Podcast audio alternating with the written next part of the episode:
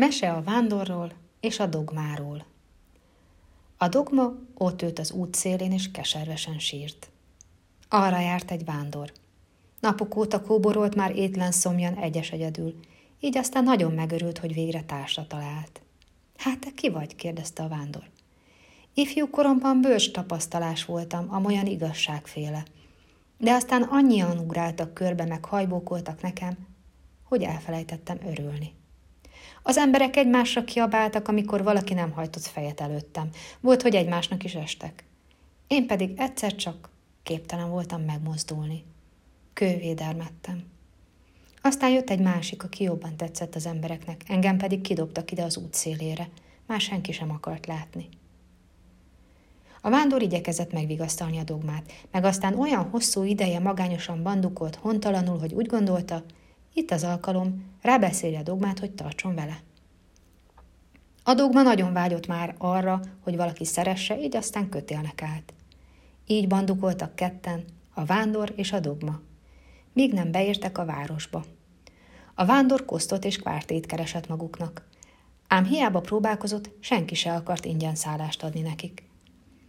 Mit van? kérdezték tőle mind. A vándor végül azt gondolta. Ha már itt van ez a dogma, legalább legyen valami hasznunk belőle. Így aztán a következő kapunál azt mondta, van valami, ami többet ér minden aranynál. No, erre kíváncsi lett a szállásadó. Mutasd! A vándor arra kérte a dogmát, engedje, hogy megnézzék, ki ő. A dogma engedelmeskedett, hátra simította a haját, és jó kedvet erőltetett magára, hogy jobban fessen. A fogadós pedig megállt előtte, és azt mondta, igazinak tűnsz, mint egy ősi bős tapasztalás. Tetszel nekem? Maradj csak itt, és addig minden földi jóval ellátlak mindkettőtöket. Másnap a fogadós elhívta a rokonait és a barátait, hogy elbüszkélkedjen, milyen kincsre lehet. Csodálták is mind a dogmát, magasztalták, hogy milyen igaz.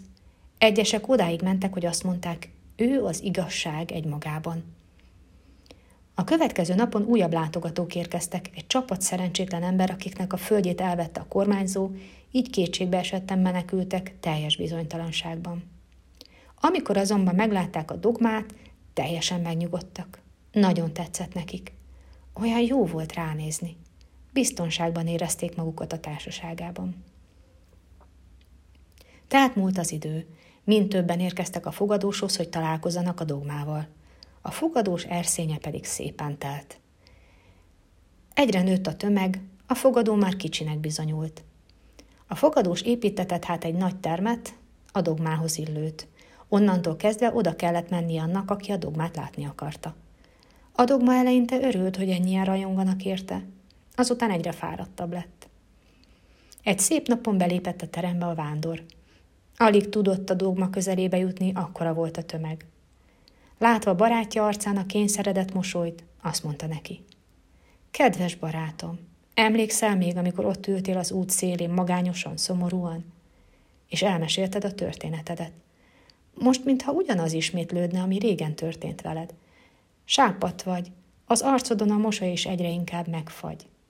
Gyere velem, menjünk ki a fényre, a friss levegőre.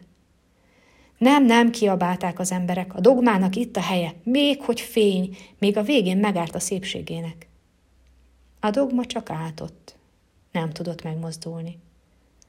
A vándort pedig elkezdték az emberek lögdösni.